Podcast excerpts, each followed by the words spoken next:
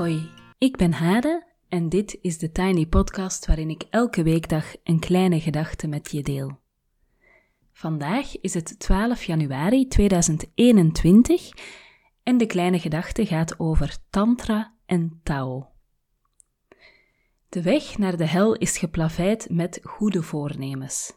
Dat is een bekende uitdrukking. Ik neem jullie elke dinsdag en woensdag mee op de weg van mijn persoonlijke ontwikkeling. En die weg is geplaveid met bijzondere therapieën en activiteiten. Van knuffeltherapie tot paardencoaching. Van die keer dat ik helemaal ingepakt lag in doeken, tot de ochtend dat ik een boom omarmde terwijl niemand keek. Als journaliste heb ik ontzettend veel verschillende dingen kunnen ervaren en uitproberen, en dat is natuurlijk geweldig. Maar daarnaast ben ik zelf van jongs af aan op zoek geweest naar inzicht, betekenis, zingeving. Door mijn werk, ik bied cursussen aan waarin je op een diepgaande, creatieve en leuke manier aan je persoonlijke ontwikkeling kan werken, kom ik in contact met heel veel mensen die op een authentieke wijze bezig zijn zichzelf te ontwikkelen. Het is dus wel een thema in mijn leven. En als journaliste werkte ik onder andere voor Psychologies Magazine en voor Femma Magazine. En als organisatieadviseur werk ik met de filosofie en tools van Deep Democracy, waar naar jezelf kijken en je eigen metaskills, zoals compassie en neutraliteit ontwikkelen, onvermijdelijk zijn. Vandaag neem ik jullie mee in de bijzondere wereld van Tantra en Tao. Ik experimenteerde immers met een Tantra-massage en een Tao-workshop. Neem ik mijn tekst er even bij en ik ga eerst even vertellen wat, tantra, wat een Tantra-massage is. Een Tantra-massage is een erg gevoelige, sensuele Oosterse massage die voor sommigen heel ontspannend is en voor anderen erg prikkelend of spiritueel. Het verschil met andere massages is het compleet aangeraakt worden, lichamelijk en geestelijk, vol aanvaarding van wie je bent. En een van de consequenties daarvan, dat zal je ook in het verhaal horen, is dat je bijvoorbeeld helemaal naakt bent, ehm, dat je over je hele lichaam aangeraakt wordt in plaats van dat er bepaalde lichaamsdelen vermeden worden. Um, en ook dat er niet zo'n gedoe is met allerlei dingen bedekken onder handdoekjes. Tao betekent de weg. Al zegt de Tao dat als je Tao probeert te benoemen, de Tao alweer weg is. De Tao is de natuur der dingen, wat van nature vanzelf stroomt als de weg vrij is. De oefeningen van de Tao helpen je je natuurlijke flow kracht, helderheid, stabiliteit en vitaliteit te vinden of terug te vinden en te behouden. En we beginnen bij mijn eerste experiment, namelijk de tantra-massage. De vriendin waar ik smiddags mee op de achterste rij van een kindervoorstelling zit, fluisterend in het donker, zonder onze kleuters op de voorste rij uit het oog te verliezen, begint iets te luid te lachen als ik vertel wat ik s'avonds op de agenda heb staan. Een tantra-massage. De voorbije dagen reageerden mensen uiteenlopend. Ik kreeg tips voor online trainingen voor valleiorgasmes en ik kreeg de stille vraag om mijn adresje nadien door te geven als het meegevallen was. Hoe mensen reageren hangt af van het beeld dat ze van Tantra hebben. Er is namelijk een hele rijkwijde aan vormen, van erotische massage binnen de prostitutie tot spirituele rituelen met meditaties.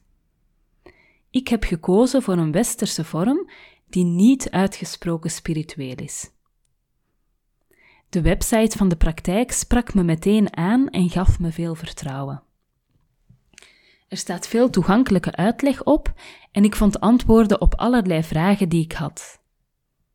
Mathieu, de masseur, en ik mailen een aantal keer heen en weer en dat contact loopt erg prettig. S'avonds zit ik in de auto en rijd ik naar het afgesproken adres. De lach van mijn vriendin galmt door mijn hoofd. Wat weet ik eigenlijk over die Mathieu? Waar ben ik mee bezig? Wat als ik hem onprettig vind? En wat moet ik doen als hij dingen doet die ik niet wil? Ik heb net nog even met mijn partner overlegd, die me verzekerde dat het oké was dat ik dit ging doen. Maar ik voel me toch wat schuldig. Want hoe leuk zou ik het vinden als hij naakt op een tafel ging liggen om een tantra-massage te krijgen van een vrouw? De maan is echter bijna vol, de juiste muziek vult mijn auto en ik kom in een sensitieve state of mind. Of een state of body. Ik waag het er gewoon op. De man die de deur opent, is op een heel aantrekkelijke manier gewoon. Hij is jong en mannelijk op een verfijnde manier. Hij neemt me mee naar een kokonnetje, een warme ruimte met een massagetafel. De kleuren zijn zacht, de geur is prettig en de ruimte is gevuld met bijzondere muziek.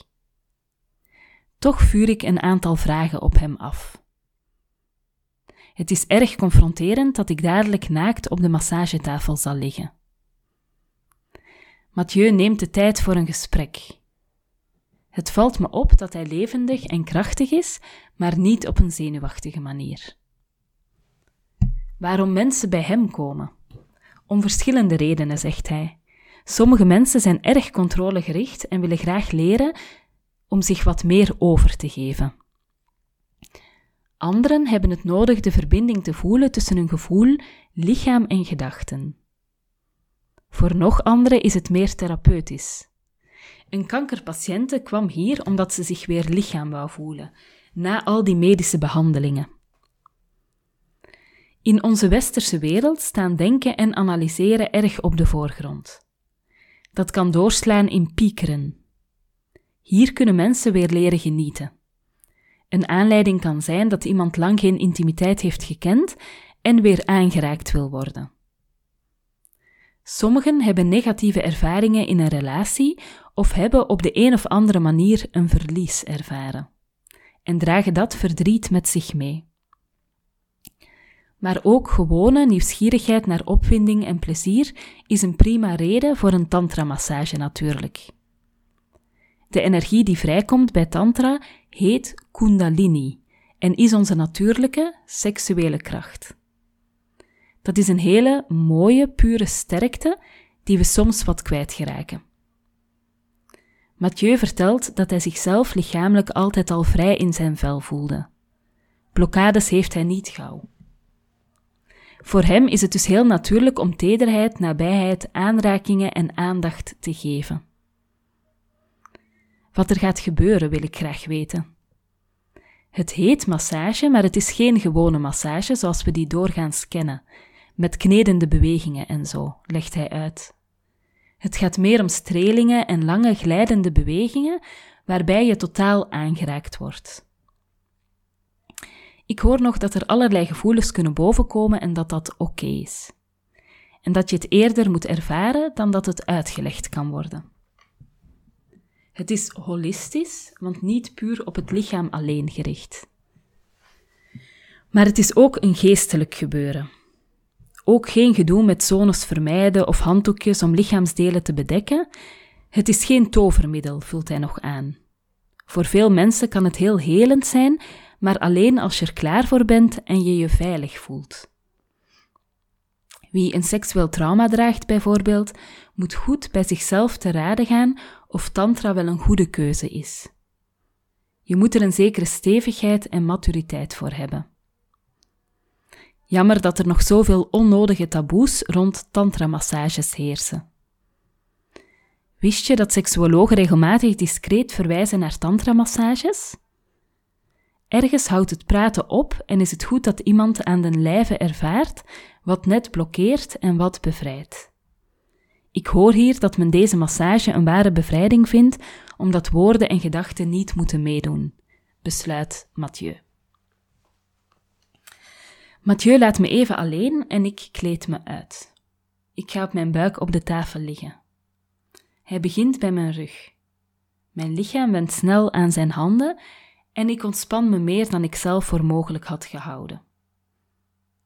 Het lijkt alsof Mathieu als persoon binnen deze kokon een bepaalde energie kan realiseren, waarbinnen ik me veilig en relaxed voel. Ik ben tegelijkertijd totaal ontspannen en helemaal alert. De olie die hij gebruikt is warm en overvloedig en hij masseert me inderdaad overal, wat allerlei bijzondere gewaarwordingen oplevert. Een straaltje warme olie dat tussen mijn dijen loopt. Zijn handen. De sensuele lading van aanrakingen die blijkbaar afhankelijk is van de context.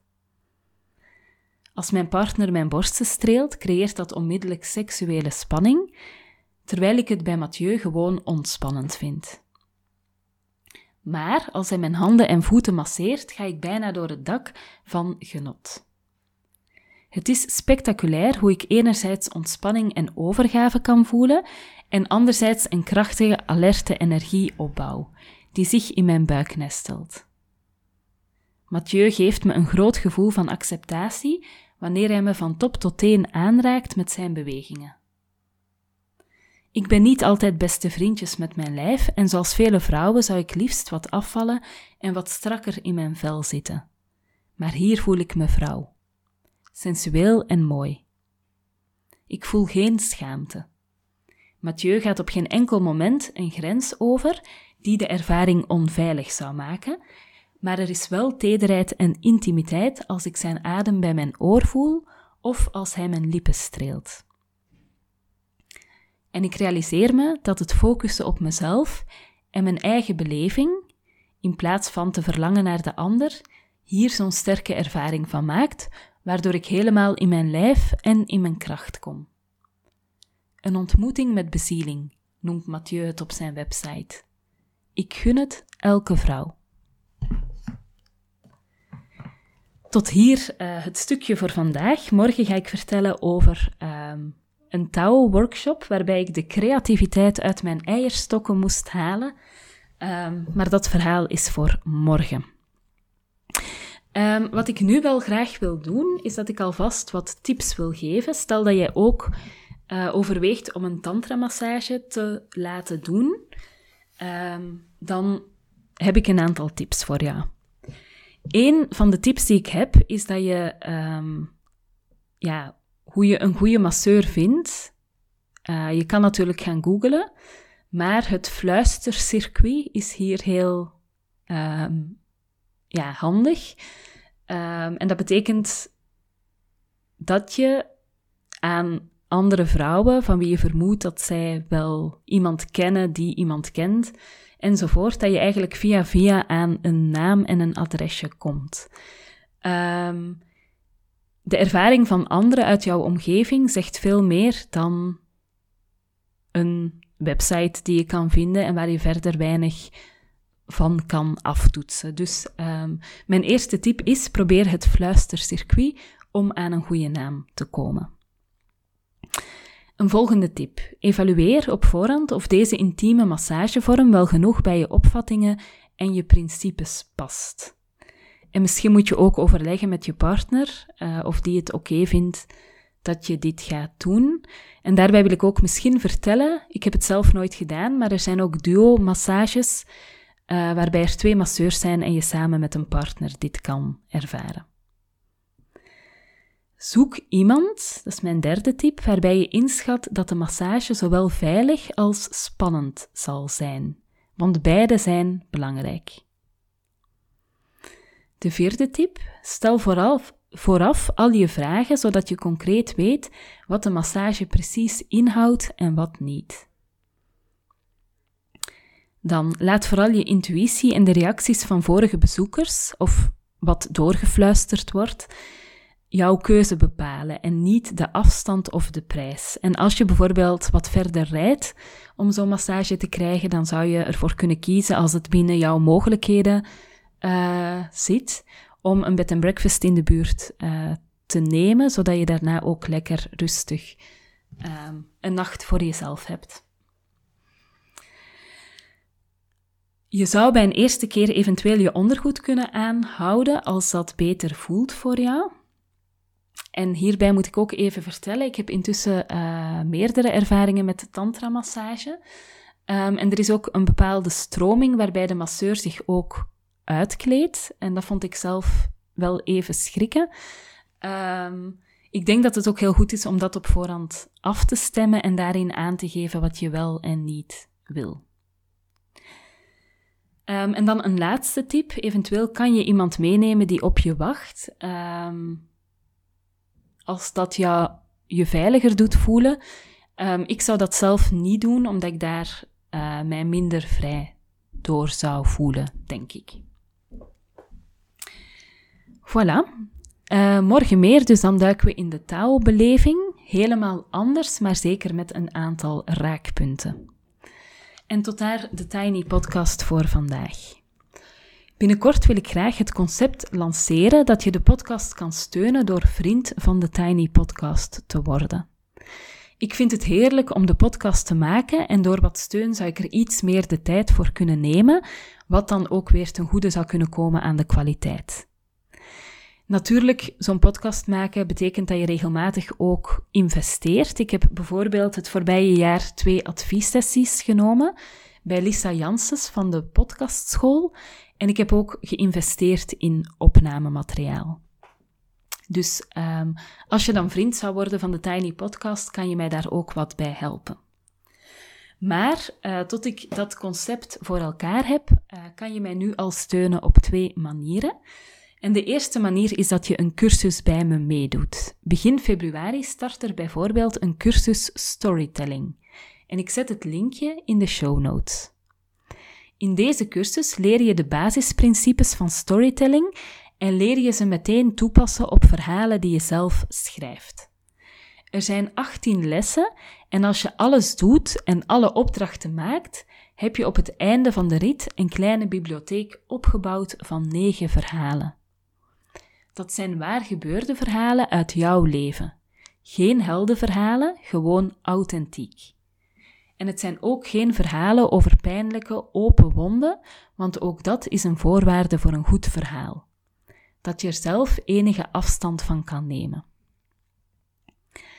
Als je geen cursus wil doen, maar je wil de podcast wel steunen, is een andere optie dat je me trakteert op een kopje koffie via het betaallinkje dat je ook in de show notes kan vinden.